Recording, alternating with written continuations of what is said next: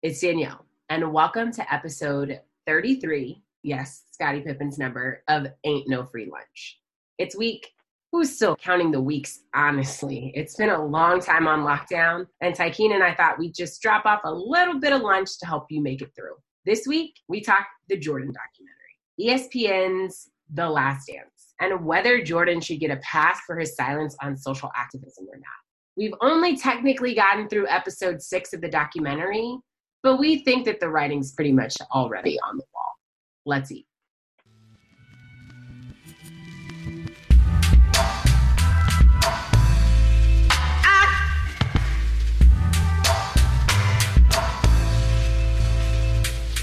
Ah! This meeting is being recorded. We live. so what's up, y'all? Look at us being consistent. I know that was a sigh of like I'm so pleased because I halfway didn't believe Oh. that we were going to be consistent. Wow. It's kind of tragic. Speaking our terms here, you No, didn't believe no that you would be terms. consistent. We were supposed to record last week. Uh, why couldn't we record last week?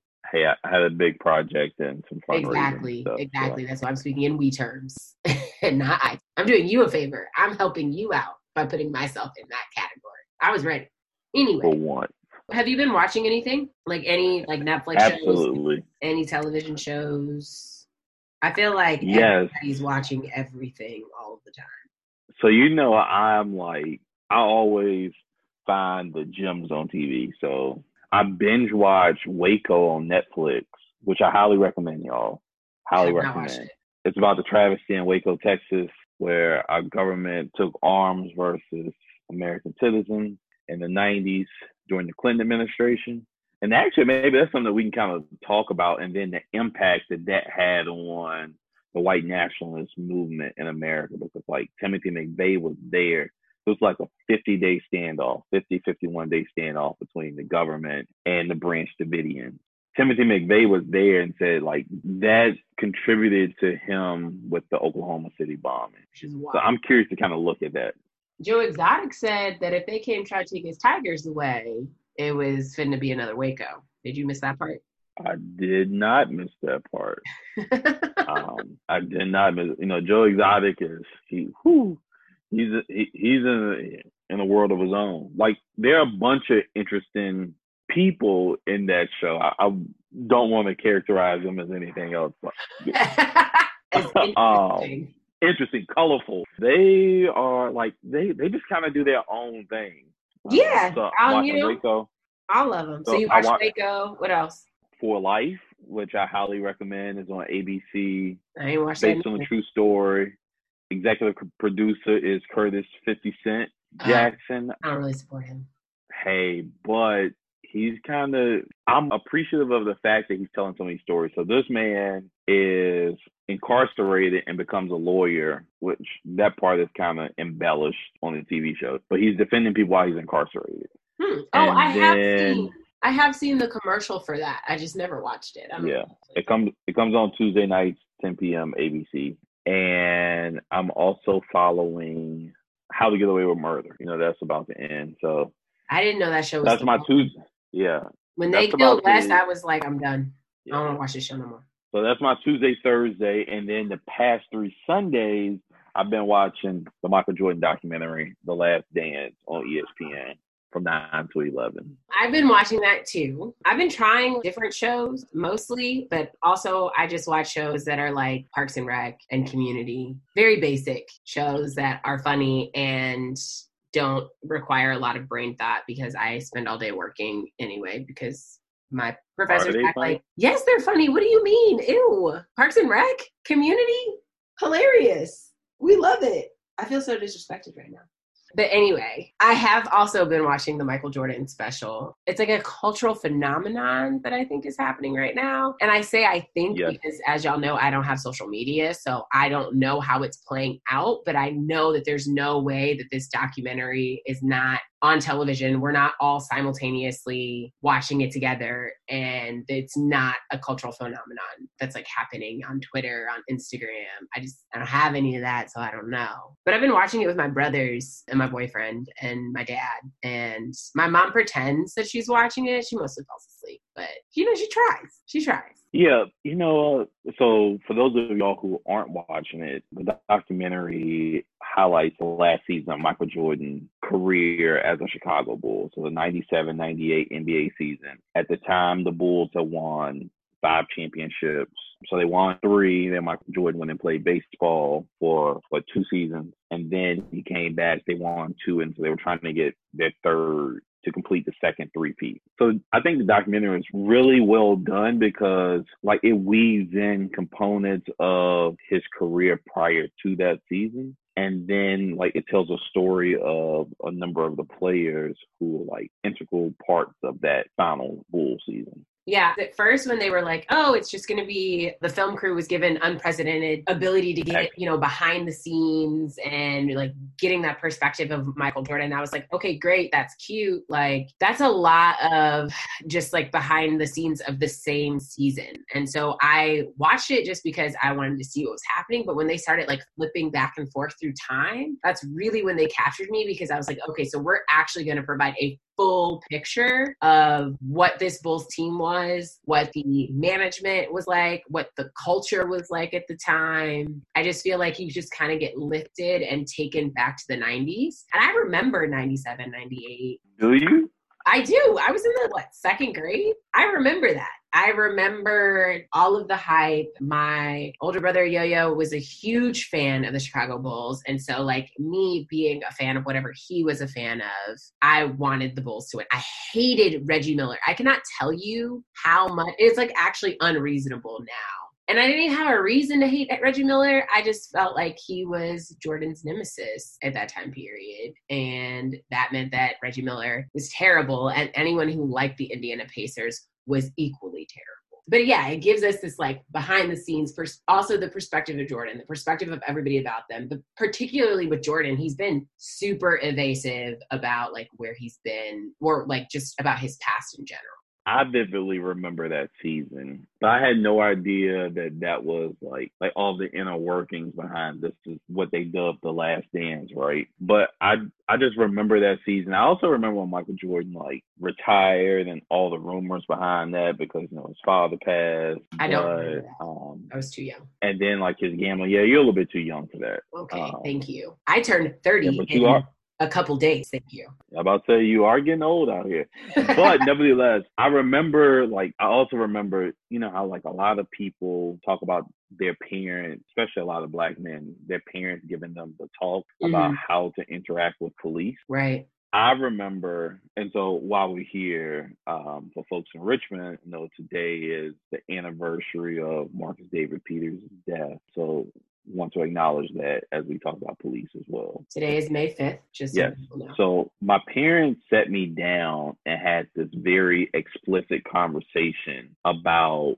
flawed people. And they use Michael Jordan and Mike Tyson as examples, right? Mm. And so not to say that their two transgressions are equal in any way, be very clear about that. But they show me that people can be great at one thing and then have terrible judgment. And so, like, you should never admire someone or treat someone like they're a god because we all have flaws. Your heroes are human too. And I think that really, looking at it from that lens, I always appreciated Michael Jordan, the basketball player, and Michael Jordan, the basketball player. Like he was an assassin on the basketball court, right? Mm-hmm. But he was a coward when it came to social justice issues. And I'm here to hold people accountable for what they do and what they don't do.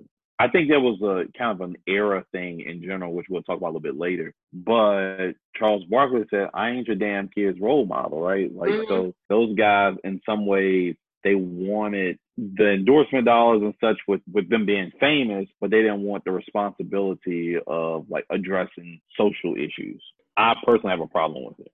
Yeah. So for me, my biggest thing is, and I had this conversation earlier because I just felt like if anything, we've already established that I struggle with like creating the art from the artist. The way that I feel about you as a person away from whatever you produce impacts the way that I see the things that you produce. For Michael Jordan, exactly what you said. He was an assassin on the court. I love to watch old film. I have immense respect for him in terms of the way that he played, how hard he trained, X, Y, and Z. You know, we can go down the list. But I, uh, for me, it's it's something that's really, really frustrating when somebody says, I am not your role model, or I never wanted to be a role model. It's not about what you want in this instance. There are all sorts of things that come with you just can't pick and choose what you want out, out of like that type of fame. It just doesn't happen that way. Regardless if you want to be somebody's role model, the fact of the matter is you are somebody's role model. And you don't mind being a role model when you are out there sipping on Gatorade, when you're eating McDonald's and telling people where they need to buy. Like endorsements in, are very, very kind of like tied in. People want to buy these things because they think you are a good person. You are showing them that you are X, Y, and Z. So to say that you don't want to be anybody's role model, it's just it's kind of like a it's not kind of it's a cop out. It's I want to be a role model when it brings me money but I don't want to be a role model when it has nothing like it's something that I don't particularly am not interested in or it might harm my financial dollars. And for me, like I was talking to my friend Shayla today because we have like a study group in the morning and I was like I just feel like and we can get into it but like I just feel like this documentary has made me like Michael Jordan less as a person. I just feel like he's supremely selfish. And Shayla was like, I mean, you know, he's an Aquarius, and Aquarians are selfish. So to all our Aquarian listeners out here, my mother's one, and that ain't true. I don't so know I, I, can't. I don't have no. But she was just like, yeah, you know, that's just like a trait. They're selfish. But yeah, no, like I just feel I like with the Pippen incident, like you know, this man is supporting. I don't know how many people, t- ten plus people on seventeen million dollars for seven years. That's not a lot of money to go around if we want to look at it like that, right? Yes, he signed the contract. Yes, he was told not to sign the contract, but you can't tell him that if he wants to stage however, whatever protest he wants, that he's being selfish because you think you're not going to get a sixth ring. Like, well, sir. But meanwhile, Jordan was like Jordan was betting them on whose luggage would come out first, and he was stacking the deck, right? Like he paid he'd pay uh, the workers in the airport to hold their luggage so his would come first, oh, and he oh, would take their money, knowing that they were struggling. Like it's just trash. Yeah. But nevertheless, so like one of the things my parents told me when we talked about Jordan, right? Right. They talked about this quote where he said Republicans buy shoes too. You know, for 30 years at this point, Jordan has been really, really evasive about this quote, right? Like he's always said things like, oh well, people people believe that, right? The same way Tommy Hilfiger says that, you know, the quote about he didn't make his clothes for urban wear, where he said that was just like an urban myth. Right. Um, I heard um, that multiple times that it wasn't. Like Jordan tried to use that same narrative about Republicans buy shoes too. But on Sunday night, so five. on, on Sunday night, he admitted that he said it. Exactly. And he was downright unapologetic and indignant about it. Like, yeah, I said it. Like, he was like, it's a joke. So, and I was like, sir, it wasn't a joke, though. That's the thing. You can say something in a joking manner and it be the full on truth. For me, it was just, I don't know. I just feel like he does not like being held accountable. And for that in that moment for you and i mean we'll definitely give some background because i know they kind of like they they talk about you know jesse helms but they don't really talk about jesse helms and how yeah, like, like, they gloss they gloss over it right? Yeah like, like how reprehensible this man is. This isn't just him like giving an endorsement because this is a black guy running for Senate. Like they, they weren't just trying to get them to get him to, to endorse Harvey Gantt just because they felt like it. It was like this is a major moment in our history, in your home state's history, and you can't be bothered to speak up because you want to make sure that you have shoe sales, sir. If you don't, being apolitical is still a political position. You have chosen, it has ramifications. To me, there's very little that's actually apolitical when you're in a position like that. Making a ain't, decision, ain't nothing apolitical, period. Exactly. Like, making a decision to not make a decision is still making it like you're still coming down on somebody's side. I don't know. And I know people are saying, you know, if I didn't know it, so so and so, I wouldn't have endorsed him either. Let's talk about Harvey Gantt, and Jesse Helms. So in 1990, Harvey Gantt, a black man from North Carolina, challenged Jesse Helms for the U.S. Senate seat. Harvey Gantt, black Democrat, Jesse Helms, a Republican, who, when you think of like the conservative, the moral right, you should be thinking of people like Jesse Helms, Strom Thurmond, George Wild, like I think George Wallace was actually oh, a Republican, yeah. but yeah, Democrat. But was it? I think this this, is, this is the same mindset, right? Yeah, the ideology is the same. So Helms was one of the most controversial senators during his tenure. I'm not being hyperbolic here. Think about Donald Trump and Jerry Falwell combined. Like that's who Jesse Helms was. So oh. here are a few troubling things from his tenure as a senator. Helms successfully pushed to prohibit travel to the U.S. based on HIV status. The United States was the only industrialized nation in the world to do this. So and for those of you all who always like to take shots at Barack Obama, Obama was the person who ended this ban. So you think about this, this ban lasted 20 years George W. Bush started the process, but Obama actually ended the ban. Mm. Then Helms fought against increasing federal financing for HIV and AIDS research and treatment, saying that the disease resulted from unnatural and disgusting homosexual behavior.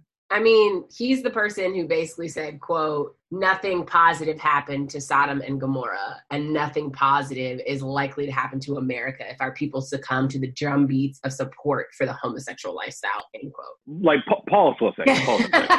I'm so tired of of people using the story of Sodom and Gomorrah to talk about homosexuality. That ain't about homosexuality. That's about incest. But carry on. Like we can have a theology discussion whenever y'all want to, but come with the facts.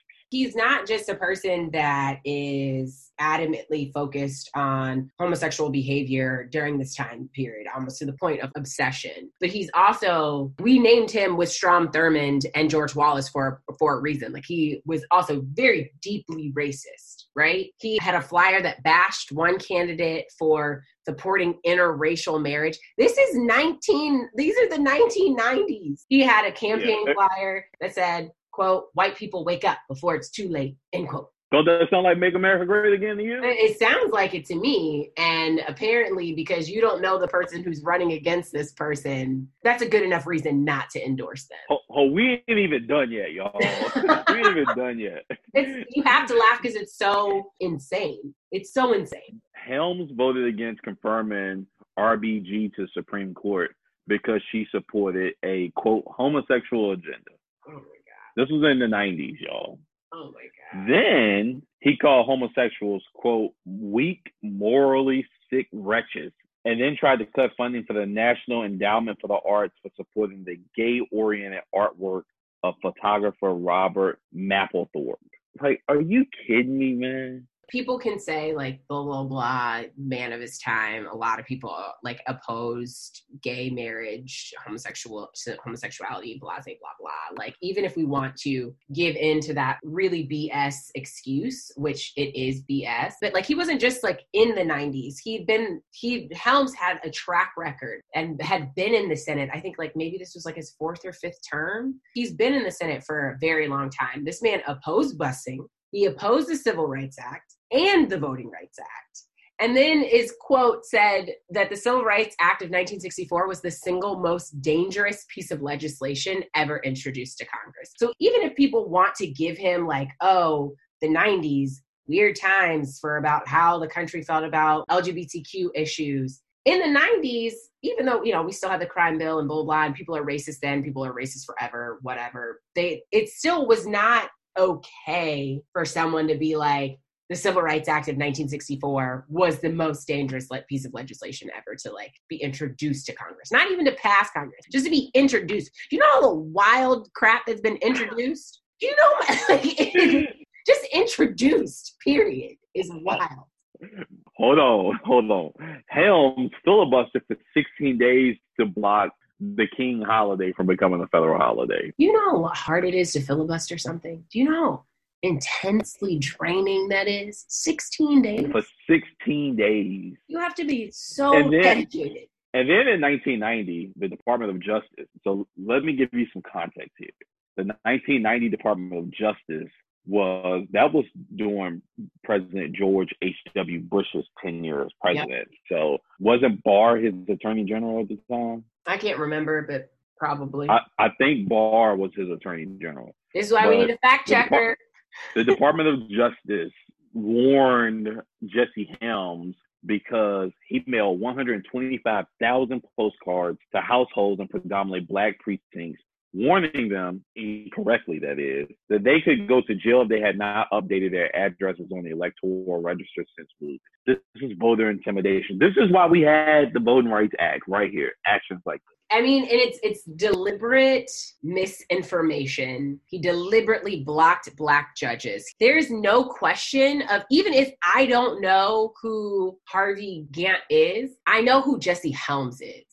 Like, and there's no way that even if you're not paying attention during that time period, you can come up in North Carolina and not know who Jesse Helms is. I don't know. Like the fact that often Jordan would feign ignorance and just being like, I don't know about any of those things. Honestly, sir, I can't. Pick up a book, watch the news, do something.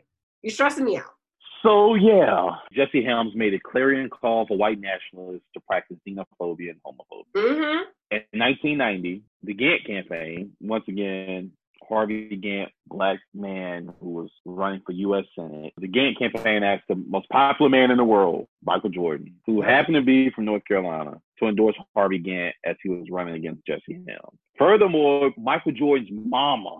Yes, that, I didn't know that until documentary his mama said, "Hey, will you record a PSA to encourage people to vote for Harvey Gantt?" He said, "No, nah, I'm good." Jordan said, "Nah, I mean, I mean, Republicans buy shoes too." Your own mother knows the importance of this. And what got me was not just, you know, people grow, they learn. You know, he was technically like a still a young man during this time period. I mean, not that young, but you know, young enough that at this point in his life, he could say, like, you know what? That was a mistake. I should have endorsed that man. Even if it really didn't have, couldn't have had any impact on, you know, like Helms could have still won. We're not saying that Michael Jordan endorsing Gantt would have magically turned the tide of that election, but the fact is, we will never know. And he still does not care that that's what, like, this is your home state. These are things that are directly impacting your people like not even talking like black people writ large like your actual family members who still live in north carolina are being negatively impacted by this man and his campaign and his all of the other things that he's been doing. And you can't drum up any sort of interest when your own mother is like hey can you just record a psa can you just can you do something? And the fact that today he's still like i was joking. I didn't know him. I'm not my responsibility. I'm not a role model. Miss me sir. I can't. I i was through. I was frustrated. It was a lot. Listen, my dude, like, you mean to tell me that you're branding that much to you, that you're unwilling to even acknowledge your mama? And I mean, Gantt lost by five points. And at the time, North Carolina was super red, but he only lost by five points. Michael Jordan was the most influential person in the world. Michael Jordan endorsed him. Like, he opens up fundraising. Like, I'm sure a lot of people would have voted because those like we had the commercials like be like Mike. Oh yeah. You know, you think about in 1990, people wanted to be like Mike, Magic, but he was on the West Coast, so he wasn't as big on the East yeah. Coast. And then you have Michael Jackson. Mm-hmm. There's a lot. so I mean, it like this is the nicest way I can say this. This is trash, and I ain't got no respect for it. so him people are gonna be mad. People defend Michael Jordan like he pays bills at their house. Hey, look, and I, I got, got Jordans. So we can talk about it. I, I got time. Like most recent uh, release, I still think he trash for that. I also only have one pair of Jordans, so I, I find solace in that. Helms wins, and at his celebration at night, he said, and I quote, "There's no joy in Mudville tonight." Yeah, they showed that on the documentary. So, yep, Michael Jeffrey Jordan, you got your shoes while this guy's calling you mud. Mm-hmm.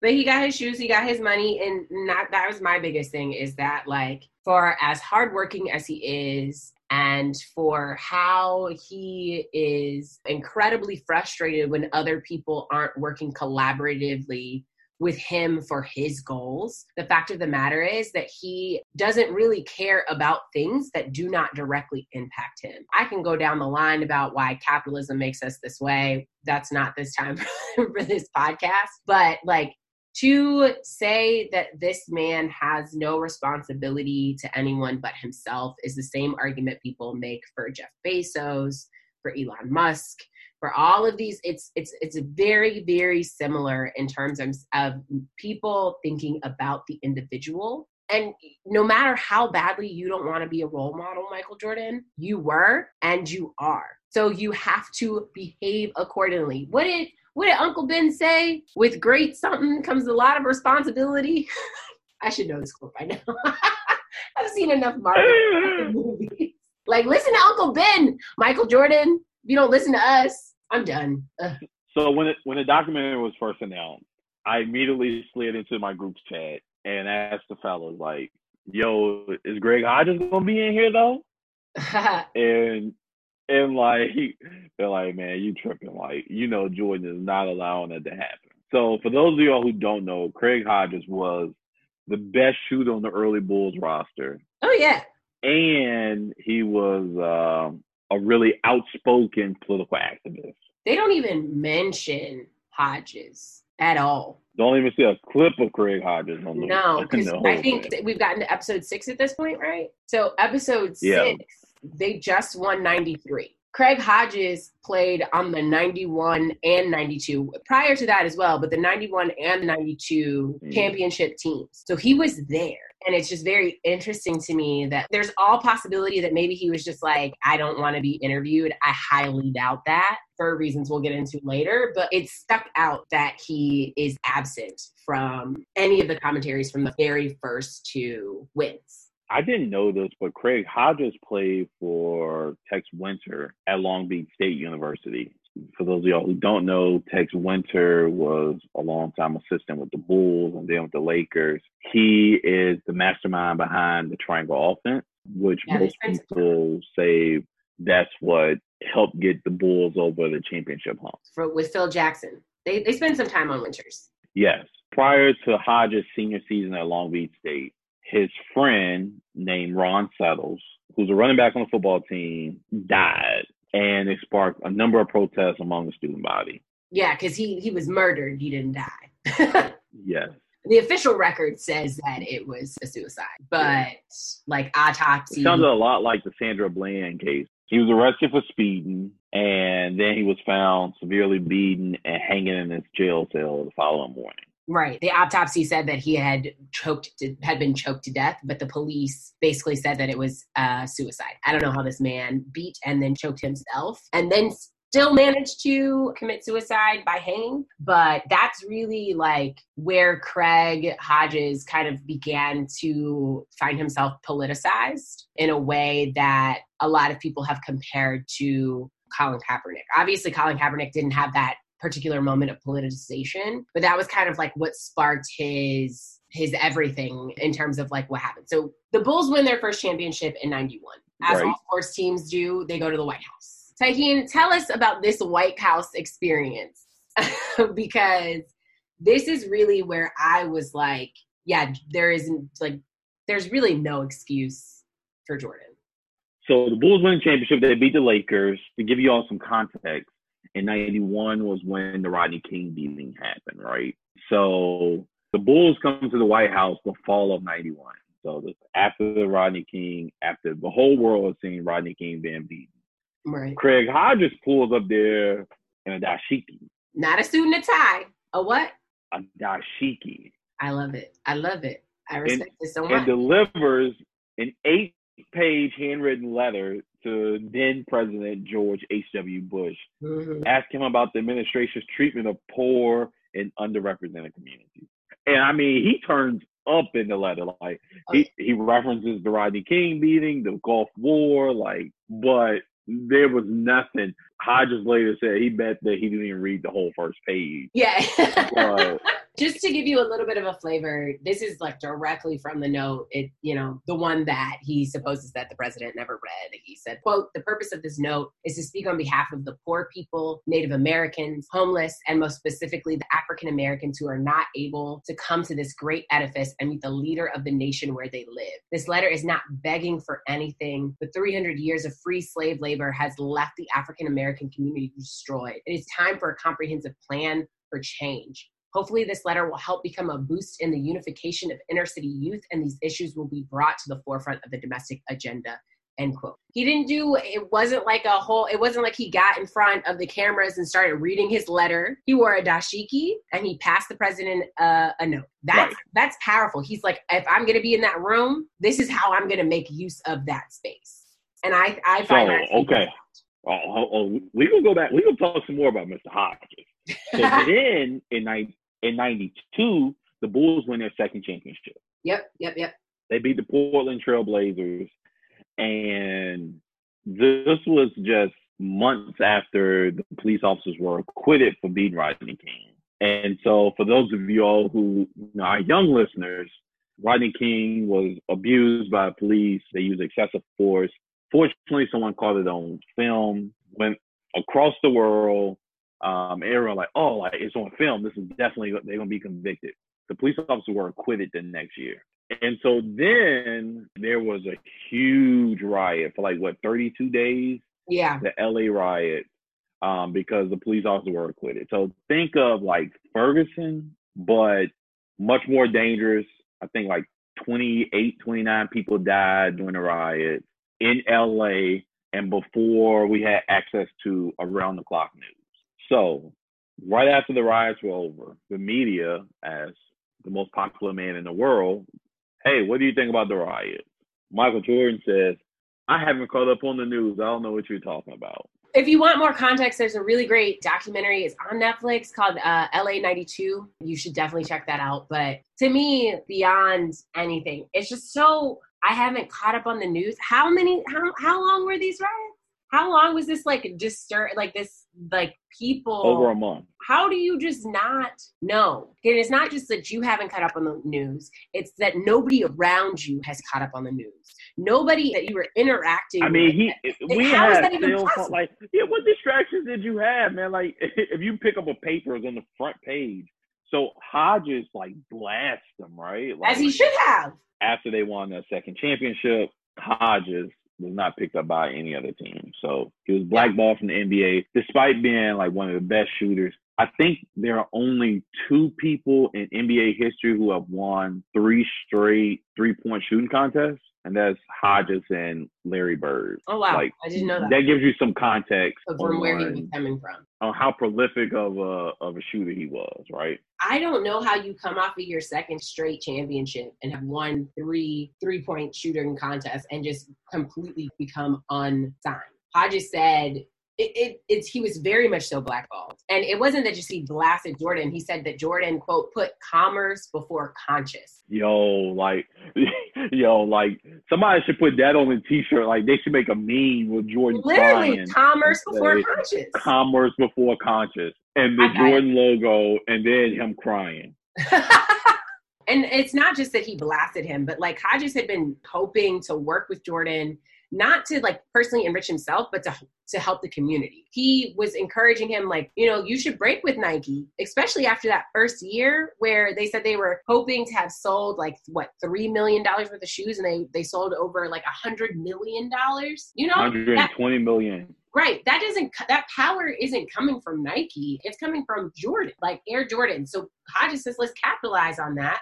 Not even let's. You should do that. You need to break with Nike you should go into the sneaker business for yourself with, but this is this is where Hodges differs from Jordan, right? It's not just like go in so you can get all the profits, but now you have more control over the revenue that's coming in. So you should take some of that money, flip it, and put it back into black commutes, right? But you know, Jordan was like, I mean, I'm just, I'm not in a position to take control right now because I'm tainted by what they said that I said about Republicans buy shoes too. And that's probably the most infuriating thing to me about it because where I'm from, we call it capping. Like he pretended that this didn't happen for all of these years, and he knew it was the truth. Like he really did say Republicans buy shoes too, but that was his excuse.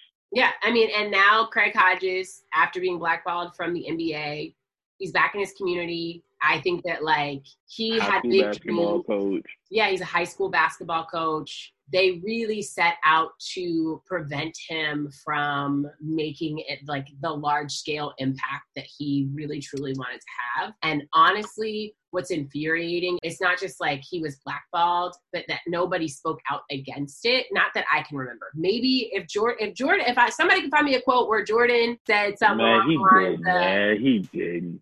I mean, He didn't. He didn't. Like, eh, I, I mean, that's why I say when people talk about like, oh, Kaepernick did this and Cap.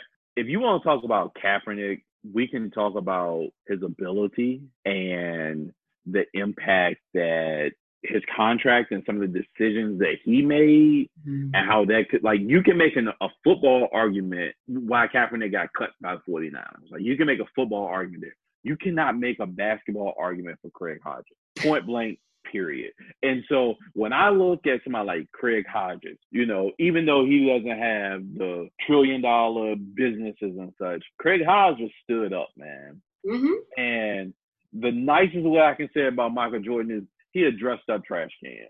So I don't know how many of y'all ever been into like a hood in America where you paint the trash can as you begin to look at like the broken windows theory of police. Like if it looks good, people will behave. And so they paint the trash can and like, oh man, like people are actually gonna put the trash in the trash can. The trash can looks good. At the end of the day, Michael Jordan's a dressed up trash can, man. Like it might look nice on the outside, man, but he's still garbage in the inside, man. He's Yeah. trash. That's what he is. He's selfish. And i mean and that's for me that's why in 2016 right where he did his whole I, I don't know if people have read it of course they have but if you haven't go check it out where he kind of like says like i can no longer stay silent i just rolled my Hey, eyes he was did like kind of. He said, "I can no longer say silent," right?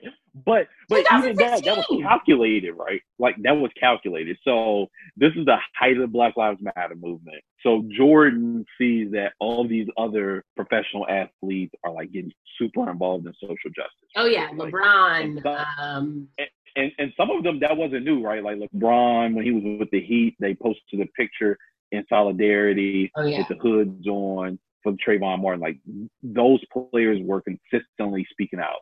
How Mhm. all of them were wearing "I Can't Breathe" T-shirts, right? So or Michael even Jordan, at the ESPYS, right? You got Carmelo Anthony, you had Chris Paul, Chris Paul. Wade, that with that huge opening monologue, right, addressing the amount of police shootings for Black victims. Like, you know what I mean? Like the athletes, I think, at that moment in particular, were coalescing around this understanding of like we have a platform, regardless of how we decide regardless of whether we want to use our platform, whether you say something or not, you're still using your platform. Like again, to the apolitical, like you choose not to say something, that is a use of your platform. You choose to say something on either side, that is a use of your platform. Athletes recognizing that, particularly in the NBA is where I'm focusing, it's like athletes recognizing that are, are understanding that silence is still choosing a side.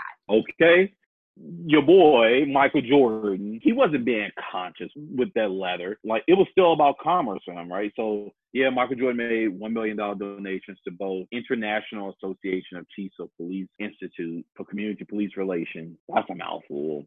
And then the NAACP Legal Defense Fund, right? Yeah. But I truly, and I could be wrong, prove me wrong. I truly believe that Michael Jordan only did that because he saw the writing on the wall, right? Like he saw the aforementioned players who are at the top of their game speaking out against these social justice issues, right? And as an owner of a professional sports franchise, I think Michael Jordan thought that that would put him in their good graces if he was if he became an activist or outspoken. Then you you, you look at like the game's biggest player, both on and off the floor, LeBron James, had just beaten the greatest team ever in the NBA Finals. So for Michael Jordan, I think it's all about legacy, right? Like so, Jordan was part of the the first NBA team, the Bulls, to win 70 games. They went 72 and 10. And then the Warriors, 73 and 9.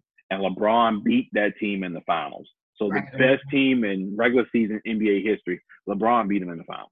I just I feel like again he said I don't have a gambling problem I have a competition problem and when it the conversation shifted towards like these are the type of athletes that the community writ large was saying like we're glad that you're speaking out. And that kind of like boosts that favoritism. I i think in a lot of ways that was a competitive move on his part. Even if it's like take away the commerce it's a competitive like like you said le- legacy. How how am i figuring in this conversation? And people definitely were bringing up his name not in a positive light as it relates to social activism and athleticism. And it, it had been happening for so long but not really ne- necessarily like tarnishing his image until you start having these other players that are showing up. And honestly people were following jordan. He didn't need a collective. He would have created the collective of outspoken athletes. Had someone like Jordan stepped up and stepped out and said, like, just in the same way like LeBron did with the I can't breathe shirt, X, Y, and Z, other people would have followed his lead. He is a natural leader. He it's it's not that he wouldn't have been protect like to to think that he needed other people to do it before he could join,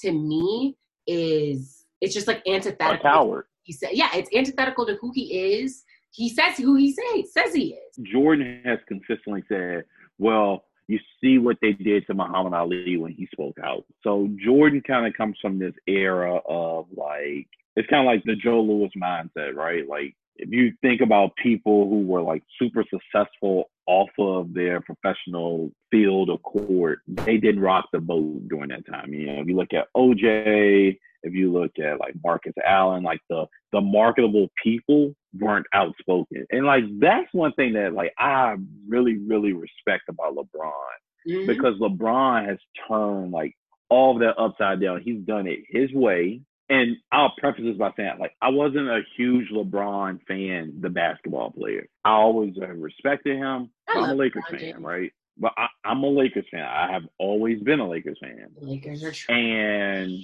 in many ways, in more ways than most people want to acknowledge, the late Kobe Bryant emulated Michael Jordan, like on and off the court. Like Kobe didn't speak out about issues. Like he was in a silo, right? Like Kobe was Michael Jordan part two, for real. Mhm. And LeBron has like changed the game. I'm so happy that he's on my team and I can root for him outside of the Olympics. Because usually I only can root for LeBron during the Olympics, but like I'm so happy I can root for him 82 games a year. I have But- one basketball team that I dislike, and they are the Lakers. Proceed. Yeah, but but you know, to your credit, on that dreadful day in late January 2020, Uh, you called me. You like, I'm not gonna use the colorful language that you use, but you're like, are you good? and I appreciate that because I know how much disdain you have for Kobe, the individual, and for the Lakers. But I, as, I as a collective, yes, yes, yes. But nevertheless, this is all about money for Michael Jordan, right? So those donations, that letter, like all of that stuff happened in July 2016. Mind you, LeBron had won. he- beat that great Warriors team in June 2016 on Father's Day, right? So, Right. So what happened in July of 2016? so hold on, hold on one second. You remember Michael Jordan won that? He won a championship on Father's Day after his father died. He was crying, and then LeBron wins a championship on Father's Day. He brings the championship back to Cleveland. Father's Day was also King James's birthday. What is LeBron's moniker? So like Jordan's like, oh shit, my legacy is in danger. Like For real. so I need to control the narrative. And so what does he do in July of 2016? He finally gave permission for this documentary to be made after refusing to do so for 18 years.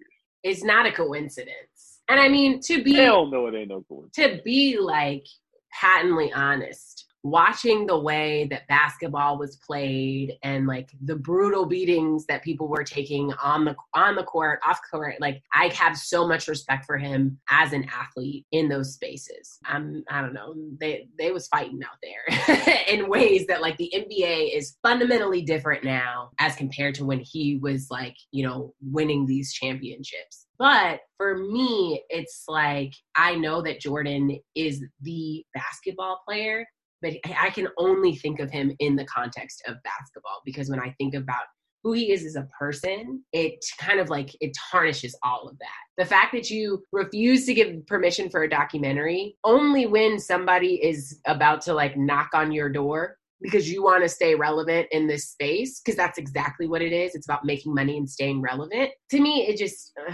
I just I can't. And I'm sure that there are going to be plenty of people who disagree with me, but I just find him to be an incredibly selfish, self-centered person, which you know he has every right to be. He has every right to make every decision. Just a trash can, man. That's what he is. He is I'm not saying that he didn't have the right to make those decisions, and those are the decisions that he made. But that means that I dislike him, and I have the right to dislike him for those decisions. And I think that people, what they want to say is he had the right to make those decisions. Therefore, because he had that right, you shouldn't be upset with him. No, you. That's not how this works at all. Hey, you have, know me. I'm always gonna hold up that mirror of truth and hold you accountable. Oh yeah. Period. Like, I LeBron. I hold my mama accountable, and you know I hold you accountable. All we hold each other accountable. You get mad.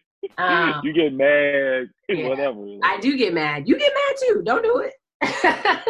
my getting mad is completely different from your getting mad. Okay. Okay. I don't lash out yeah, we'll see. For so, me, but anyway, like at the end of the day, I'm really appreciative for some of the contributions to society that Michael Jordan made outside of social activism, right? Yeah, like he did do. I think I think Michael Jordan really like brought in this confidence, and even down to like I remember reading this this case study years ago about how many men went to a bald head because of Michael Jordan, right?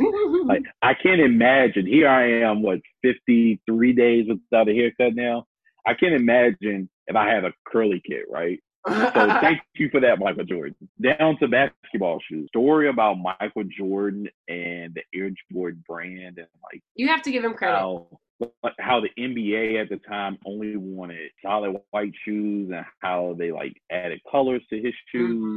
I appreciate that. I appreciate the longer shorts, even though we're kind of going away from that now. But as far as like, like social justice, hey man, you leave a lot to be desired. And George, we here. Like, you know, like I'm gonna send this to to the Hornet. I'm gonna tag y'all on on Twitter and I email them like if you like to come up here and talk, I know you won't, but you're welcome to do so. um, I'm gonna have the same energy for you. So as we should, as we should we want to close out with some recommendations, obviously. And one of the things that we're looking to read, we have not read it yet. So it's kind of like a halfway recommendation. Can't recommend something you read. But Craig Hodges, who we were talking about earlier, has a beautifully written, from what I've heard, but also brutally honest book called Long Shot. In it, he talks about his Jordan era Chicago Bulls experience. He's talking about Black history. He's talking about politics of sports. You can find it on Amazon. I think it was recently published, like what, 2016 ish, something like that. But it's yeah. something that I want to invest my around the same in. around the same time that, the Jordan decided to give donations. Yeah. And so check that out. Also, the three part Showtime documentary that came out in like 2018. You remember that Shut Up and Dribble? It was executive produced by LeBron James and narrated by Jemele Hill. The very first, like one of the very first featured athletes is Craig Hodges in that Showtime series, Shut Up and Dribble. So if you have Showtime, you got access to Showtime. It's basically just like a three part series that chronicles the cultural and political evolution of NBA athletes.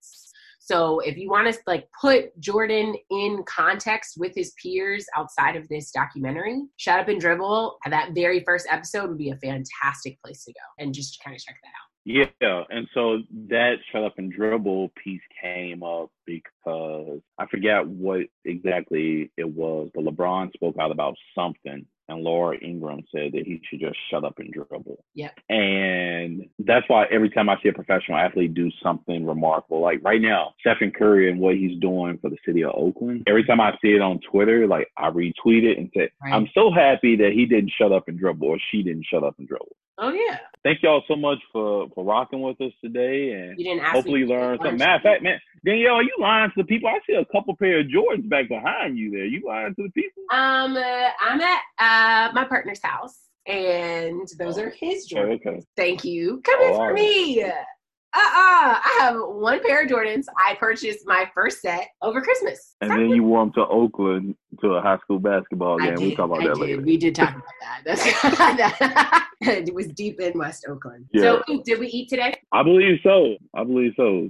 I think this was a, a nice little entree today. Oh, My yeah. boy Fabulous said entree is only good with something on the side, though. Stop talking. Just go to timeout. We're done. We're done. Thanks for listening, y'all.